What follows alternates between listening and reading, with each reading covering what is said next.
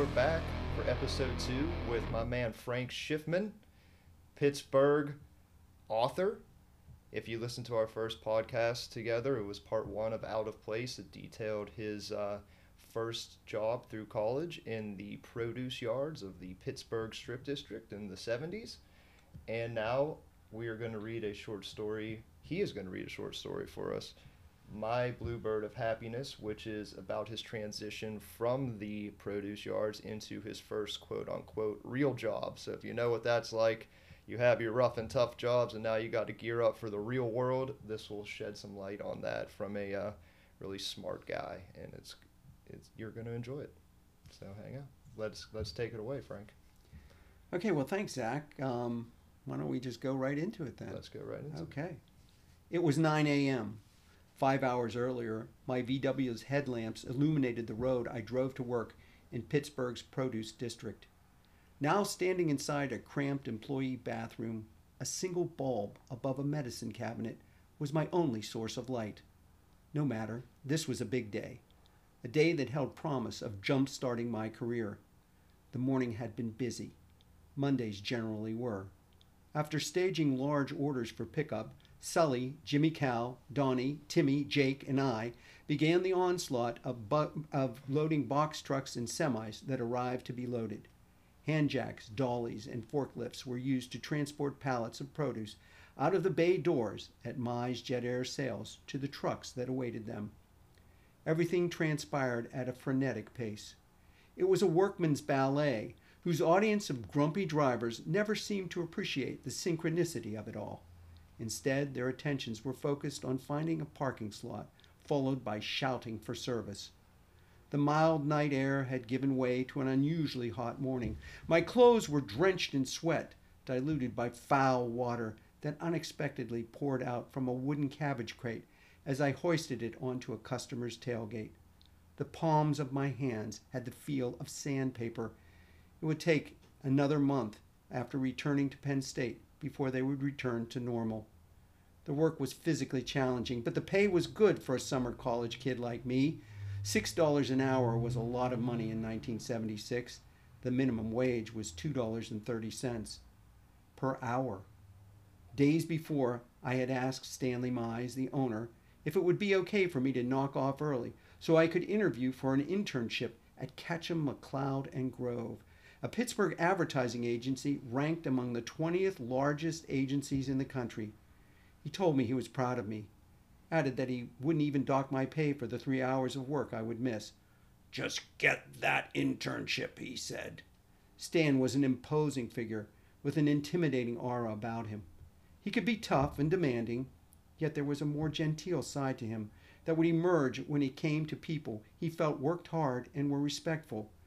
I had earned my place in that circle, having been in his summer employ for three years running. Looking in the mirror, unruly hair and facial smudges reflected back. So, too, a big smile. I hurriedly untied and removed my work boots and socks. Blue jeans came next, followed by stripping off my t shirt. Adjustments of the sink handles set the water temperature just right. I fished out a washcloth from inside my gym bag and shoved it under the faucet. It was my salvation to removing much of the day's imprint on my skin, at least for the parts I could reach. Right Guard deodorant and English leather cologne would mask what remained. Application of Colgate to my teeth and several brush strokes through my hair left me ready for my transformation from laborer to potential ad man. Just outside the door, I could hear the sounds of pallets being stacked and the shouts and laughter of the men responsible. A suit would have been the most appropriate attire for my interview, but I didn't own one. A blue sports jacket, gray slacks, white shirt, and yellow striped tie would have to do. I removed them from the garment bag, garment bag hanging from the door handle and put them on. After adjusting the Windsor tie knot in my tie and slipping on a pair of freshly shined loafers, the transformation was complete. Moments later, all semblance of my former appearance was tucked away in my gym bag. It was time to go. Sully was the first to comment as I emerged from the basement and walked through the main loading area. Hey, will you look at that? Mr. College Kid is heading out for his interview. Cleans up pretty nice. You planning on coming back to see us working stiffs when you hit the big time college boy? Jimmy Cowell was standing on the sidewalk just outside the building, a Parodi cigar clenched between his teeth. He couldn't resist. Oh, yeah. Future Mr. Big Shot. Before you know it, his hands will be as smooth as a baby's ass. Then we'll see if he remembers us. Other loaders chimed in. They too joked and laughed, but, but deep down I knew they all wanted me to do well. We had become good friends, friends that watched out for each other's backs. I might have been a summer worker, yet they took me in as one of their own, treated me no differently. Tomorrow I'd be back working right alongside them. I climbed behind the wheel of my VW and pulled out from the company parking lot. For the next half mile, the buildings lining my route slowly changed from warehouses, wholesale shops, and fresh produce stands to office buildings, restaurants, and newsstands. Fifteen minutes later, the car was parked, and I stood outside of Four Gateway Center. Ketchum MacLeod and Grove headquarters was 20 floors above. The agency lobby was large and majestic, a roster of prominent clients that included H.J. Heinz, Westinghouse Electric, PPG Industries, Rockwell International, J&L Steel, Acura, McGraw-Hill Publications, and many more were emblazoned on the wall behind the receptionist's desk. Can I help you? Yes, I'm here for an interview with Kathy Matthews. Sure, have a seat, and I will let her know you're here. I settled into one of the sleek chrome and leather chairs that surrounded a sea glass coffee table. Looking around, all I could think was, oh, yeah, I want to be a part of this world, want it more than ever. Soon a young woman walked up to me. You must be Frank. I'm Kathy Matthews. Come on back. Kathy was professional, but also approachable. We reviewed my portfolio, which contained published articles I had written and advertising and research projects conducted for classes at Penn State. We talked about my jobs as a tuxedo salesman, resident assistant, and summer laborer. I shared with her my aspiration to become an advertising account executive. I told her I believed that all I needed was an entry point, and an internship with Ketchum would open that door. Her nods, smiles, and questions appeared to indicate that she liked what she heard and saw. I could feel the level of her encouragement rising with every sample I presented and the story behind it. Time flew by. The interview was coming to an end when Kathy smiled and said, When are you through working in the produce yards? I have three weeks left. If I don't secure an internship by then, I'll be heading back to State College. That shouldn't be a problem. We can have an offer out before the end of the week. We'd love to have you join us as an intern this fall. Excitement charged through my brain as I walked back to my car. An internship with Ketchum was the equivalent of winning the golden ticket to Willy Wonka's chocolate factory. I was a good student, but not ranked among the most likely to succeed in my advertising major. Yet I had just scored a position that very few of my classmates would ever match. When I reached the corner upon which the parking garage was located, I stopped to take in the buildings around me. Immediately to my left and one story up was a restaurant with floor to ceiling blue drapes. Through the windows, I could see well dressed men and women having lunch at white linen covered tables. I thought to myself, someday I'm going to eat at that restaurant. Just then, I felt what seemed like a tap. It was no tap. A pigeon had shit on my shoulder. The epilogue. When I sent my request to intern at Ketchum MacLeod and Grove into Penn State, the professor in charge of the program told me that he would not approve it. His explanation? I have another person in mind who would fill that position better than you. A last minute internship offer from another advertising agency by the name of Feldman and Kahn was approved and I took it. That year, Ketchum declined to take any interns from Penn State. I was left pondering if my own shot at the big time was a one time thing. Following graduation, I went to work for Neville Chemical Company as an assistant advertising manager and then advertising manager. After a year and a half at Neville, I received a call from Kathy Matthews, who asked if I was interested in interviewing with Ketchum for the position of account executive working on the PPG Industries chemicals business. I got the job. Just in case you were wondering, I did eat in the restaurant with the blue curtains and white linen shortly thereafter. For many years, I occasionally stopped by the produce yards and visited with Jimmy Cal, Sully, and the rest of the crew. By then, my hands were not exactly like a baby's ass, as Jimmy Cal had predicted, but they were smooth. Nice, nice, nice. Well done. Thank you, thank you. So, what did that bird shitting on your shoulder represent to you in that moment? What did that mean to you? Well, it was kind of uh, my um, return to reality, my reality at that particular point. Sure, Um, it was obviously ironic, of course. and uh, the funny thing was that, you know, I, I looked over and I was like mortified, and I had to run back to the parking garage because I didn't even have any Kleenex in my pockets to take care of it. So it was, it was pretty, it was a pretty embarrassing moment. But those, those, that's a test of your character. That's what makes you. That's what makes you you. You got to bring yourself down to earth uh, every once in a while. Do you feel yourself having to do that afterwards? Like that was a lesson learned. You know, you can't get too ahead of yourself, kind of thing. You got to keep in check. Well, I would say, Zach, that um, the fact that as as many years ago as that was, Uh, you know, forty some years ago, and I still remember it, exactly. That's what I was Um, getting at, really. And and still remember, you know, standing on that corner and the aspirations. I think the aspirations overall um, of wanting something so bad, being so charged, because Ketchum, MacLeod, and Grove, I mean, they were, um, the, the in those days, there used to be a saying uh, that if your parents could afford it, they would send you to Ketchum. Okay. Uh, the pay was so low in those days. Okay. like you would go to work. Um, I, I ultimately went to work at Ketchum in uh, uh, 1978, and um, I think the pay for the average person at that at that time at Ketchum, starting salaries were like seventy six hundred dollars a year.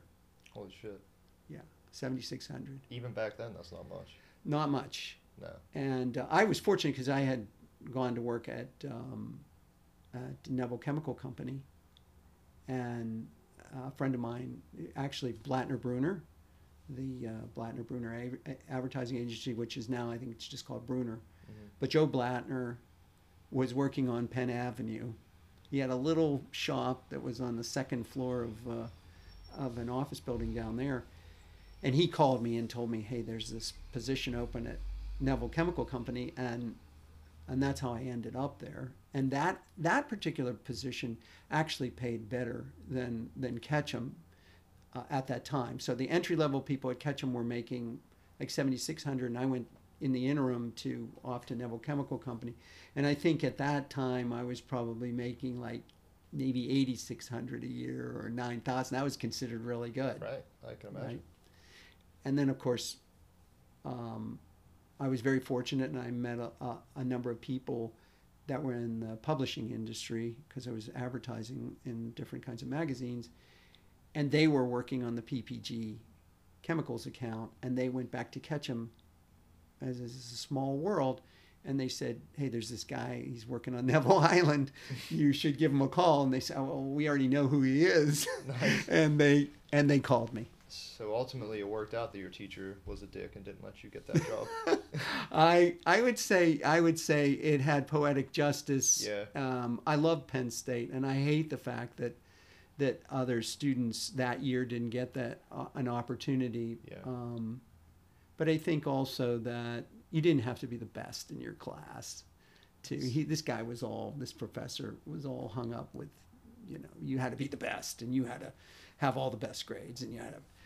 There was a work ethic there, Mhm. and there was um, there were pieces that he didn't know about me. For example, you know that I had written articles and had them published, Mhm. and done different things and written uh, uh, different kinds of um, short stories even in those days, but not like today. Okay. You know, just kind of different kind of thing. But but I had samples to show her, and um, you know when you go when you go to school and you're studying the advertising profession in particular, you have to write ads and radio spots and those sort of things.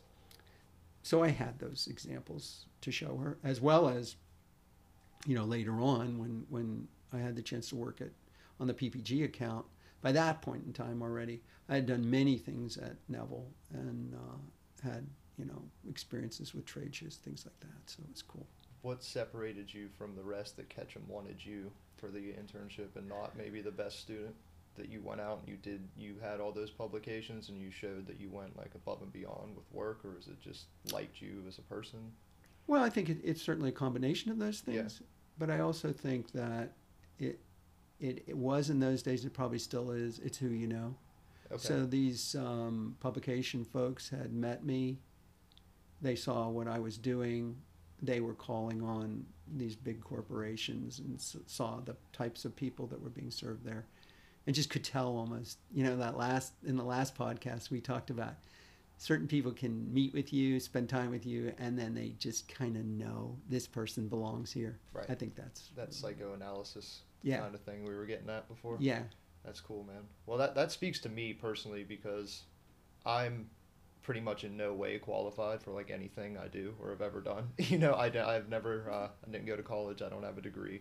I have like training certifications. There are no podcast certifications. I didn't. You know, I don't know what I'm doing. So thank you for uh, sharing your story on this podcast. But anyway, I always feel like I have to prove that you don't have to be like the best in your class or the most qualified to get the position, you know, or to succeed. You just have to work hard and believe in yourself, kind of thing. It's kind of romantic, but I kind of hold on to that. So I think a lot of us do. So that whole story kind of speaks to me, especially feeling out of place, you know, when you're going for your interview, you're kind of intimidated. You're at this like big fancy place and you're like, well, I just like got dressed in like a, a basement and barely pulled myself together to make it here. Kind of like, Right. I just it just speaks volumes to me, man. So um, yeah, uh, basically my my question is, how did you did you feel that same way when you were doing going through that process, or did you just trust the process and just kept going? Um, I think you know I, I appreciate you sharing what you did with me just now, Yeah. um, and I adhere to a lot of what you're talking about, getting out there and just doing it. Mhm. Um, the fact that that if you are like you know the, at the head of your class, or if you're at the top of your game, really at the top of your game, and there's a great book out um, called Good to Great, and it talks about um, people that uh, you know get to the top and then they become hubris. Mhm. They they kind of think they can't do anything wrong and they they know all the answers. Um, you really want to avoid ever getting to that kind of a point in in, in time. Uh-huh. You you just want to, you know, if there's always something ahead of you, a golden ring to reach for, um, and you and you have the um, the desire and the nothing's going to stop me kind of feeling, um, you know, that gets tempered in certain ways along the way, but um, it's just enriching and great, and it's it's always guided me and uh, hopefully something like that always guides you. Definitely every day. Um, and and I think um, you know as I as I look back at this particular story and um, everything that transpired for me, uh, the the fact that um, I was able to you know kind of look in that mirror and get a big smile on my face because I knew this was only you know I knew that what I was doing there was just a a, a stopover Mhm. but I love what I did down there. Um, I worked really hard, and um, and those guys respected that, and I respected them, and um, and I you know I never looked down on what they were doing. It's just like in the story. I, I go back. I would go down there sometimes after work, when the night crew would would be just starting up, you know, because there were there were people in shifts that were down there anyway, and even earlier than when I would like they they'd start setting up maybe at nine o'clock at night, but I didn't arrive there till three. But um, so, you know, I might be downtown and I would have gone out with my friends and had some drinks or whatever, Yeah. and then afterwards I'd uh, drive over to the, to the strip district and see some of those guys. like just to know. say, hey, yeah, that's great, man. just to say hello and see what was going on. And in fact, um, uh, as time went on, I, I got a, a phone call one day from a guy that was, uh, he was the vice president of Equibank. I didn't know who he was though, because somebody, my my boss at the time had said, "Hey, can you help get this guy's kid a job?" You know, and he he called me up and he said, "Hey, here's my kid's credentials." And I drove to those produce yards and I went to Mike Rubino's Bananas and sat down with Mike, who was a Penn State graduate, Okay. and um, talked with him about you know this kid that wanted to see if this kid could get a job there. And the kid goes down and he gets a job. Nice. Because He gets a job working in the produce yards, and his dad calls me up and he thanks me. And his dad and I became very good friends from that point on. We were really close friends. We played racquetball together. We did all kinds of stuff, you know. And he was he was the top communications guy at uh, at, at uh, Equibank at the time. you had no idea at the time that he I- was hi- about his position. I no, absolutely no idea about his position, and and he um, he turned out to be uh, he turned out to be a very good friend. And there there were a lot of advertising agencies in Pittsburgh at that time. Pittsburgh was known for um, its advertising expertise. There were I, I'll probably there must have been I don't know ten smaller well-known agencies around town. Some big ones, some really big ones. Marsteller was here, Creamer was here, Ketchum was here. Um, you know, if you could get a job with any of them, it was a big deal. It was a very big deal. Safe to say it was a pretty competitive environment then.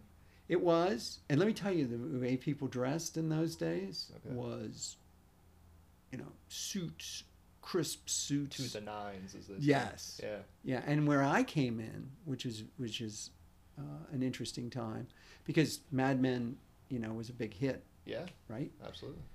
And uh, Jon Hamm and his crew, those guys would have been my bosses. Uh-huh. Okay, so they that era in the uh, 1970s and early 80s was where those guys were already bringing up the younger troops in in the advertising business. So I would have worked for a guy like a John Hammond kind of did. And so in those days, you know, when you watch it on TV, they would all go out and they drink all afternoon Yeah. they had bars in their in their um, offices and things. Well, on the floors that I I was uh, working, there were no bars or things like that in anybody's office. I think in maybe in the upper floors there may have been, Okay. but um, The good old days. Uh, you know the the but there were three martini lunches. They still had them. I I I don't do well with alcohol, so I was able to you know stay away from it like 90% of the time. yeah. It could but get they you in would- trouble too. yeah. They would go and they would they would have three martinis and whatever and they'd come back to work and they were perfectly fine.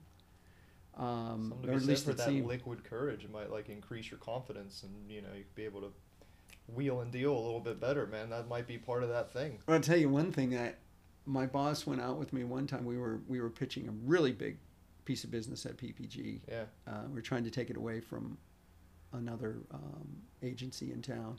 Is not all of the business was uh, situated at Ketchum. The vast majority, like if they were spending in those days, let's say the budget was two million dollars, then overall they they might put you know 1.7 million in in the hands of Ketchum, and then there might be a variety of other agencies and design firms that they worked with and writers and whatnot that they put the rest of the budget in for Mhm. production and all kinds of things. And we wanted this piece of business. It was it was a really important piece of business. I, from if memory serves me right, it was at least hundred thousand dollars, hundred thousand dollar program. And this agency that had it was fabulous agency, um, and it was very hard to take it away from them because they had had this piece of business probably for the last six years or so, and done a great job. And my boss and I would put together this whole program, and we went out to lunch, and I'm telling you, he he probably had four martinis that day. Okay. And when we were we were when he was ordering his fourth martini, I said, "You know, Ralph, it's a big day today. Um, maybe maybe we ought to maybe you know you might not want to have that fourth drink because it's so important. And he said to me, Frankie, me boy, today you graduate, which was you're going to make the presentation today Wow. to these executives. And he was just going to sit there while I made this presentation, which we did, and we did win the account. It's not a bragging thing. We did win hey, it. man. A hundred piece, a hundred thousand dollar piece of business, and um, and that was my graduation. That was where you know first test. So how did you? How much time did you have to prepare for that test? I had a, I had a good bit of Did you? time, but Okay. wasn't Wasn't expecting to be the the front guy to actually do the presentation, because usually when it was that big, you know, you shared it. Uh huh. Uh, he would take the lead. He'd tee it up. He'd go through the whole process, and then it would be my turn to maybe for certain segments and how we were going to do it and, and how we were going to procure certain things because these were big three-dimensional advertising programs where you'd mail out uh, records or trains or you know Okay. even tennis shoes we were mailing out at one time to, Oh wow. to customers for a program called keep it running Wow. um, and really cool, man. so it was always different things, but but where we there we were, man. We were in the, uh, top vice president's uh, office for a division, and he was just like, "Go ahead." And for someone like me that doesn't really understand like that whole world and what goes on, so when you had to present to the vice president stuff, what exactly does that mean in layman's terms? Like what did you have to do? How did you have to prepare that, especially for it being your first one? I'm just personally curious. Yeah, no, I, I think you know it's a, it's a great question, and and certain things are are um, self evident, such Sure. as what are we trying to accomplish here? What's our goal? Mhm. you know, they had done this on an annual basis. They were at that time PPG had um, built a new plant in Puerto Rico, and they were um, very interested in in letting the world know how powerful they were in terms of their production capabilities, their uh, gener- their power generation capabilities, because these chemical plants use a lot of energy and whatnot. So that particular, I remember it well because that series was called the Big Bright and Timely series. So we were talking about this this this scale of the ability to provide tank cars all over the country in different parts, you know, different parts of regions and whatnot, and then um, the brightness was how much uh, energy we were generating ourselves, which was like enough energy to light a, a city, a major city in the Wow. United States. Sure. And timely was our ability to get the product to you um, in a timely fashion. And so we had different elements that we were presenting at that time, and we the idea was to um, because when you're in that big, when you're that big, Yeah. and you had Olin Corporation and Oxy Corporation and a, a whole slew of these others that were out there um, that you were kind of competing with, but everybody knew who you were, so you're not out there like telling them who you are. You're not trying to prove yourself. You're just kind of trying to say to them, we're a little better than the next guy. okay.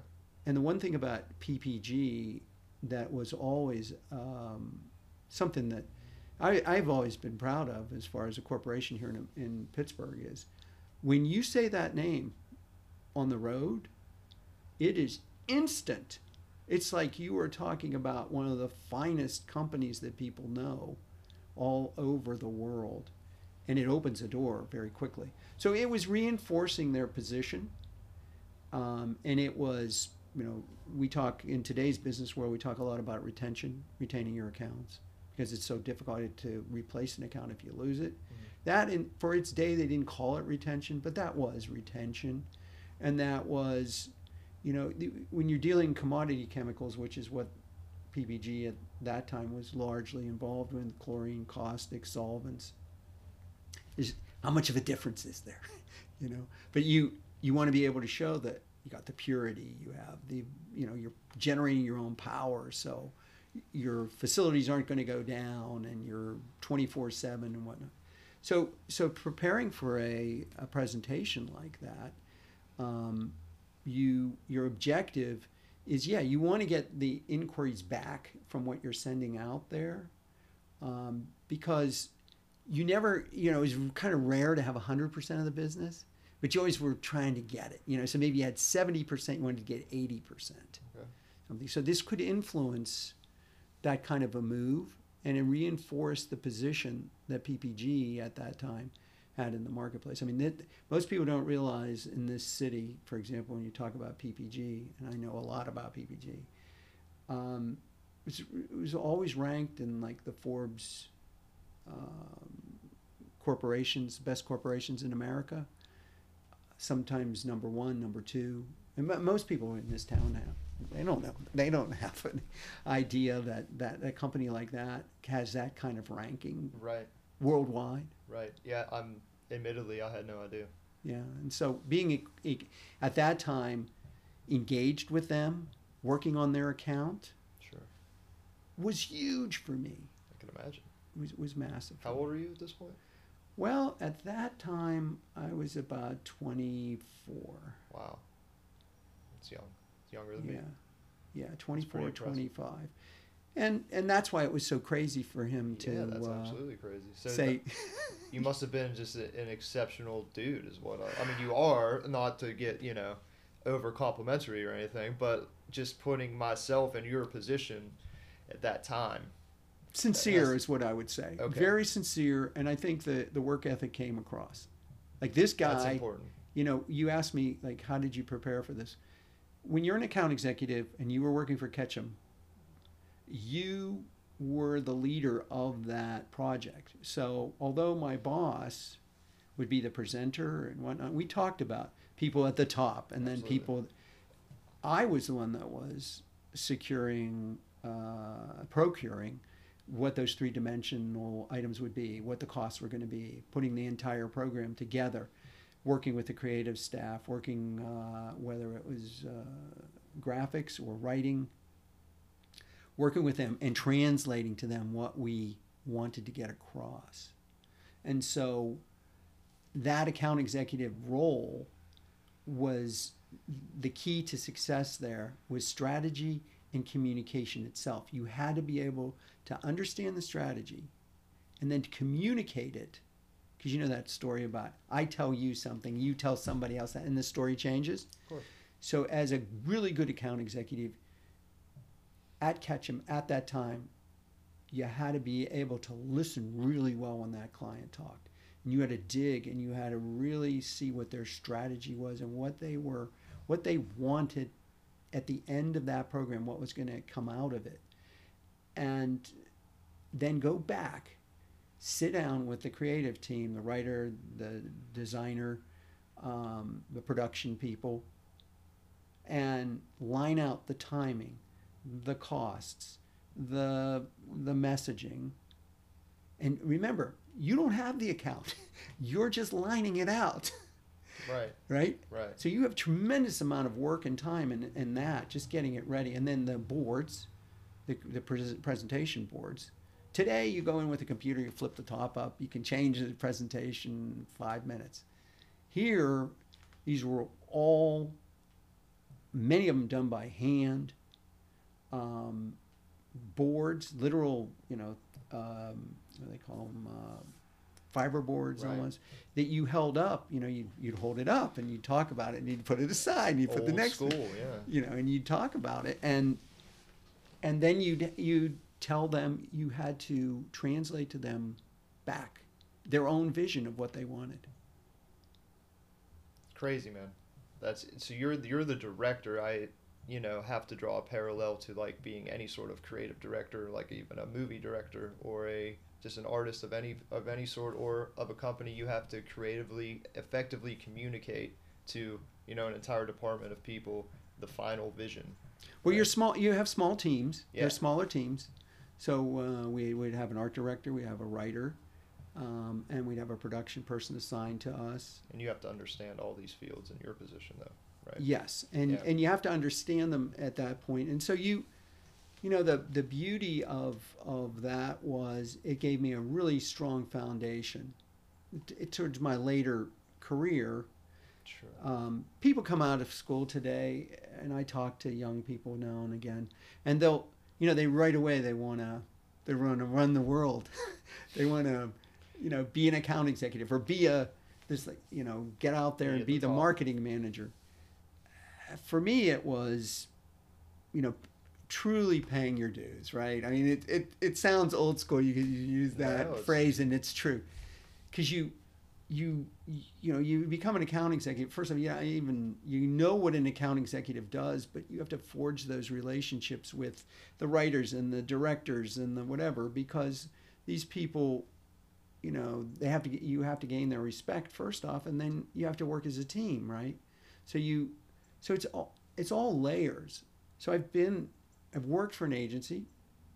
I've worked for a company directing the advertising out of that company then i worked in sales so then by the time i came back you know we're talking many years later and um, could sit down. And I've sat with advertising agencies, big ones, you know, especially when I first got back, you know, from my sales assignment to becoming a, a marketing manager, and sat down with them. Now I've I've sat, you know, with pool dealers. I've sat with distributors. I, you know, and they'll put something in front of me, and I and I remember sitting in my first meeting, and my old boss who was who was sitting there, and uh, w- with us now he's kind of working for the team and I'm directing what's going to happen. Uh, and it's not with Ketchum anymore. It's now it's with PPG, and I go in and they show me stuff. I'm like, no, that isn't what happens out there. You know, because I've been out there. I've sold. I've I've battled. I've lost. I've won. That isn't how. That isn't going to resonate. So it takes years. It takes Do years. Do you think the whole concept of paying your dues is lost on the younger generation, maybe due to just like instant gratification through whatever technology, social media? You know, there's kind of you kind of get sold a dream.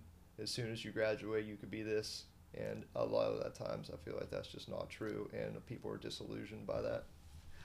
Um, I I sit with some older colleagues on different kinds of boards and whatnot and listen to them, and they'll say what you just said that they want this instant gratification and whatnot. I would have to say that certainly sitting with my son and his peers that that is not the case. Good. Um, I, I think there are a lot of really bright young people out there that understand that they have to go through different kinds of um, uh, activities in order to be able to and, and experiences. hmm But at the same time, it's the greatest time ever to be a young person in business today. It's just phenomenal the tools that are available, the speed of learning, the speed of communicating, the fun of it all, Mm. the ability to figure things out on spreadsheets that you can do pivot tables and whatnot that we used to have to sit and do, you know, obviously by hand. And even then, when Excel came out and whatnot, the amount of work it took us to learn that, which is today, you know, second nature to, to people. But I, Right. I am just so excited for the younger generation. I think that this is a wonderful time, COVID aside, yeah, a wonderful time for young people and just nothing but great opportunities ahead as guys like me reach certain points in time in their careers where they're going to finally hang it up or do something else and i think that the you know the younger people that want to really make a mark for themselves have all the tools and everything available to them to do it That's how I feel. I feel like I have no excuse not to. You have all the tools. Yeah You know, no matter what qualifications you have, you have access to way more than any other generation ever did. Which yes begs the question: Do you ever think what you would do differently if you were a young person today, or how you would approach, you know, maybe your same goals as you did, you know, forty years ago or so? I would say um, it goes back to what you said a little bit earlier about going after things and not letting them uh, hold you back. Like you don't have maybe the education for this or that, but Mm-hmm. um, you know you can't go blindly at it. You've got to do a little bit of studying to understand what it is. Um, but as a, if I were if I were going back, I would say I wish it was a little more gutsy. Wow. Wish I was a little more gutsy. I wish I would way? have have um, broken out a little more, been a little more forceful in some of my opinions, uh, and taken the consequences, good or bad, but expressed them. Uh, I when I was younger, I met a guy uh, that was from an advertising agency. Um, was called the advertising agency was called Tandem, and his name was Don Smith. And Don Smith was was quite a bit older than me. And we were driving along one day, and I was saying to him, I feel like no one's listening to me. You know, he was 20, at that point, probably about 25, 26 years old. I feel like no one's listening to me. When I'm talking about certain things, when I feel about these, no one's listening to me. And he said to me, There's going to come a time when they will listen to you, and you better be right more than you're wrong. And I thought that was really great advice. I so. You know, that time will come. Uh, but I think people uh, need to express themselves and need to listen in return. Right. The reasons why someone may not want to go in a direction and try and learn from that and prepare yourself for the next time that you may have a strong feeling about something and someone brings an objection to you. So I, today's a great day for young people. It is. And I'll tell you something else too that that I feel very strongly about, and I tell my kids this. I think that uh, diversity in business is one of the greatest things that there could possibly be, because it it allows for a richness of thinking and discussion that that in my early days really wasn't there. Um, it was limited. It was just emerging. Today, that field is rich and cultivating. Yeah, there's still some, you know, things that hold women back or minorities, Of course. Um, because that's just the nature of things as the, as they evolve. Of course. But sitting at a table with a whole group of people that are from a variety of different backgrounds allows for whatever you're working on, as long as they're expressing themselves, to be complete. Genuine. complete. Yeah. And that's why this country should be able to kick everybody's ass. And that's why this country still has as many patents, still holds the, the, the number of patents that it does, because it has that richness of, of thinking. That's my, that's a personal opinion, but that's what I think. That's pretty strong, though. I, I agree with you. Yeah. It's, I think, well, you know, to go back to what we were saying about technology and everything today, I think just the ability to connect with somebody that's so different than you on the internet has just exasperated everything, you know, good and bad, but a lot of good, especially in business and communications and just having a, you know, I have little sisters that grew up with an iPhone. Right. you know that's even to, to me like i talk to them and i feel like an old man you know it's crazy. But they have such like an innate other understanding of like other cultures and other people and it's just because it's out there and they have access to it and they can see it and even someone as young as me not that i'm super young I'm 26 but You're super young. that I mean we I didn't I didn't grow up with an iPhone in my hand so I you know I did wasn't ingrained in me I mean I could guess you could use it in a bad way too but uh, choosing to see the positive of that I think that will only continue diversity and make it expand and good good things will happen Well, and, and diversity also, you know, especially in business.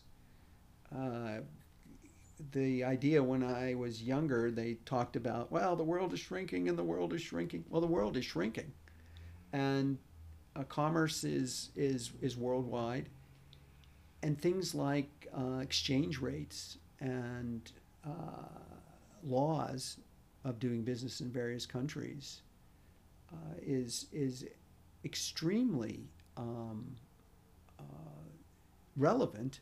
And if you don't, you know, you don't really understand that, mm-hmm. then you're going to work that much harder to understand that if you don't appreciate it. And my son, uh, he started a job with a with a company that's a a, um, a, a consulting firm, and he went to India. They sent him to India. awesome And while he was in India, they were teaching him about you know I'm probably going to get this wrong after he listens to it, but they were teaching him about teamwork, how to work in teams. He was a freshly minted new employee, and they take like 30 kids to India, and they take them off uh, one day, and they said to them, "Okay, you guys are going to make a film." Uh, they broke them up in teams. My son ends up on this one team, and um, you're, you're supposed to you know come up with your own themes and whatnot. And so he being you know westerner and whatever and they vote him as the team captain. And so he's saying okay that their sketch was to um, you know be able to uh, ingrain some sort of panda figure into the workplace or whatever. And so he puts together the script for this thing and these guys there's indians there and there are americans there and there uh, who knows? They're, they they are di- big diversity.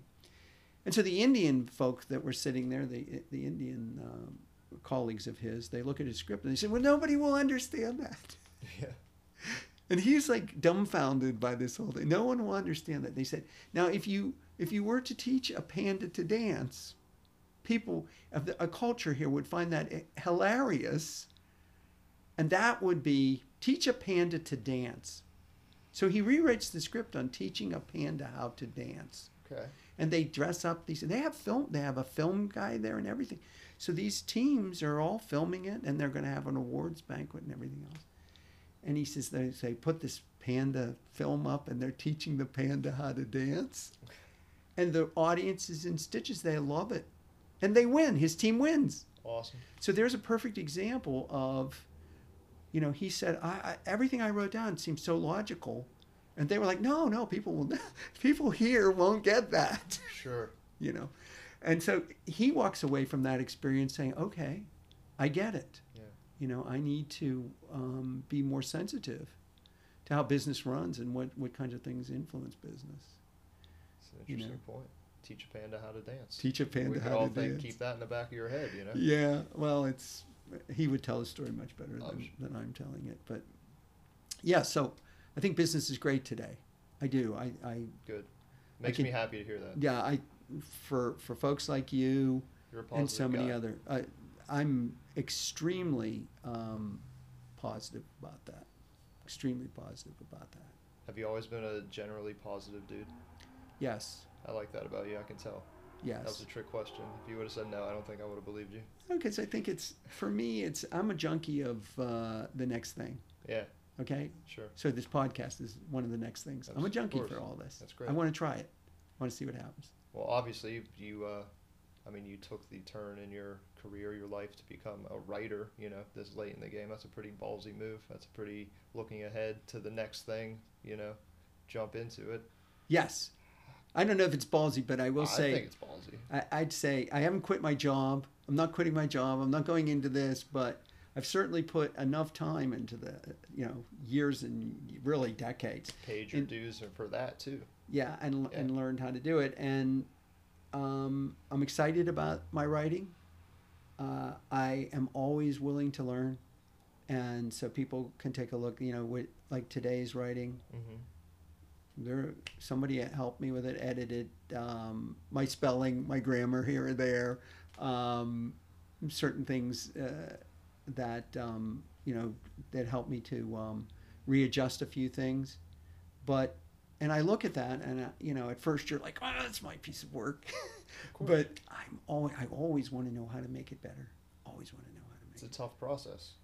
It's it, you have to have thick skin sometimes. You do, very much. Yeah. So, to go back to the story at the beginning that you read, what, just to you know frame it up, timeline it for the for the series that, that we're doing, in between the ending when the bird sits on your shoulder and the epilogue, you know where you end up on Neville Island, do you go back to the produce yards at all to work, or is, was that your last day? No, that produce- was that. I, it wasn't my last day at that. At, that was my last year. that was your there. last year. Yes. Okay. It's my last year.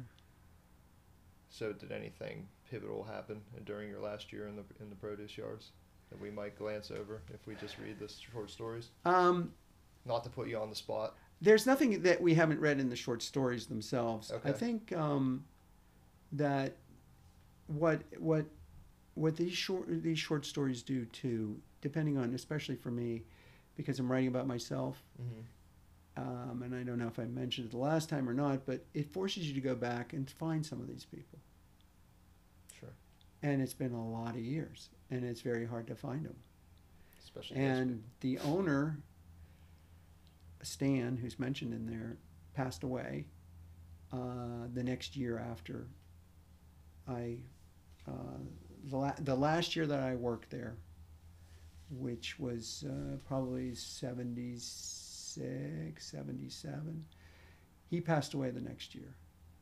And, um, and I remember, you know, I drove out to, uh, I drove out to the funeral home and his youngest son, who was 16 at that time, came over and it was very, you know, for a young dude my age, and he was 16, and he came over, and I remember him, you know, hugging me and crying, and um, and I didn't see that guy again for 40 plus years.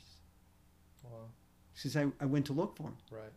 And I found him, It's I couldn't find I couldn't find anybody. No one would return my calls. No one would do.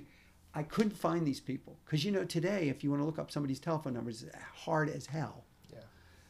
This guy I find through LinkedIn of all places, and I write to him and I say, "Hey, do you remember me?" He says, "Hell yeah, I remember you." Wow. I said, "Well, let's have breakfast." I like it. So I, I went and I had breakfast with him, and um, so i- as far as that story and those people, Right. You know, Sully passed away. I don't know what happened to Jimmy Cal. I know that uh, an, you know a number of those guys passed away, and of course, Mize Jet Air Cells is no longer. Mm-hmm. Uh, and so yeah, for years after that, I did. I'd go down there at different times, and go see them Check and see the boss. Not the the well, the boss passed away the year after, but I mean, it's I'd see the the other bosses that were down there, and um, a lot of the people I sold pro or delivered produce to. Even Penn Mac, I delivered Wow. n- nuts over to Penn Mac. I mean, I so when I go into Penn Mac, I mean, for me, it's it's like such a wild experience. I bet. Is it important for you to do that to return to your roots, so to speak, to keep you kind of, you know, I don't want to say down to earth like you're full yourself or anything like that, but is is that a, like a therapeutic process? I don't think of it that way. Okay. I guess I, I, I see it as a progression, and I accept that. Or I don't long for those days. Sure. You know, I, I, I have nostalgic feelings about them, though. yeah, man, absolutely. Very nostalgic, and I share those that nostalgia with a lot of people. So even the stories we have here, uh, have read so far, um, at lunch, at work, uh, we'll sit at the collaboration table. Everybody has their has their lunches out, and there there there will be readings from time to time, either from from the short stories or from the book, and people will sit because I want the feedback, right? Of I want them to say, "I didn't get that. I don't understand that," um, or "I love that," or "I got bored." Uh, those those help me a lot. So I share my work quite a bit, and then even like the produce yard. So then we'll sit and talk just like we are Yeah. about what happened. So what's what's next? What can what are we looking forward to in the next uh, episode? Well, I have uh, I have a number of stories that I'm kind of searching through, and as we were talking about going going chronologically, Yeah. um, I think maybe we are we may uh, we may do uh, a, a story I call burned, know. and uh, you know for your audience it'll be Yeah. it'll be a surprise because I'm not going to talk about what it is because it's it's a perfect example of trying to change my writing yes. and to do something completely different. And it worked, but it, we'll leave it up to your audience to see if it worked, but for them, but it, it works for most everybody to read it. it worked for me. I'm excited to talk about that one. Yeah. it's good for this time of year too. Yeah. We Yeah. Now that's heavy nostalgia. that? And that, that particular story, it's not that I yearn to go back, but the nostalgia has, is really, um, been uh, blighted. Mhm. And that, that is sad for me. sure. But it lives on in my mind. So That's the important thing. I think nostalgia can be positive. You know, it just it has to be you know kind of carefully treaded. You Yeah. can't live there. You know, I think as long as you don't long for that like perpetuated childhood or adolescence or anything like that and refuse to accept it, I think nostalgia could be incredibly beneficial. So I, th- I think that story captures that, and I'm looking forward to talking to you about it a little more. I really enjoyed today. I enjoyed today too. This is good, man. Okay. Appreciate it. Any final uh, any final words? Any closing? I think we, we add? covered We covered a lot. We covered a lot, and and certainly for older or younger uh, people, um, many of whom will be able to identify with what I've talked about, and some who are just starting out. You know, it's Keep at it. yeah. Just keep at it. Stay relevant. Stay relevant. Stay relevant. We'll leave you with that. Okay. That's great. Okay. That's great advice. You you do stay relevant, man. That was awesome. I think this was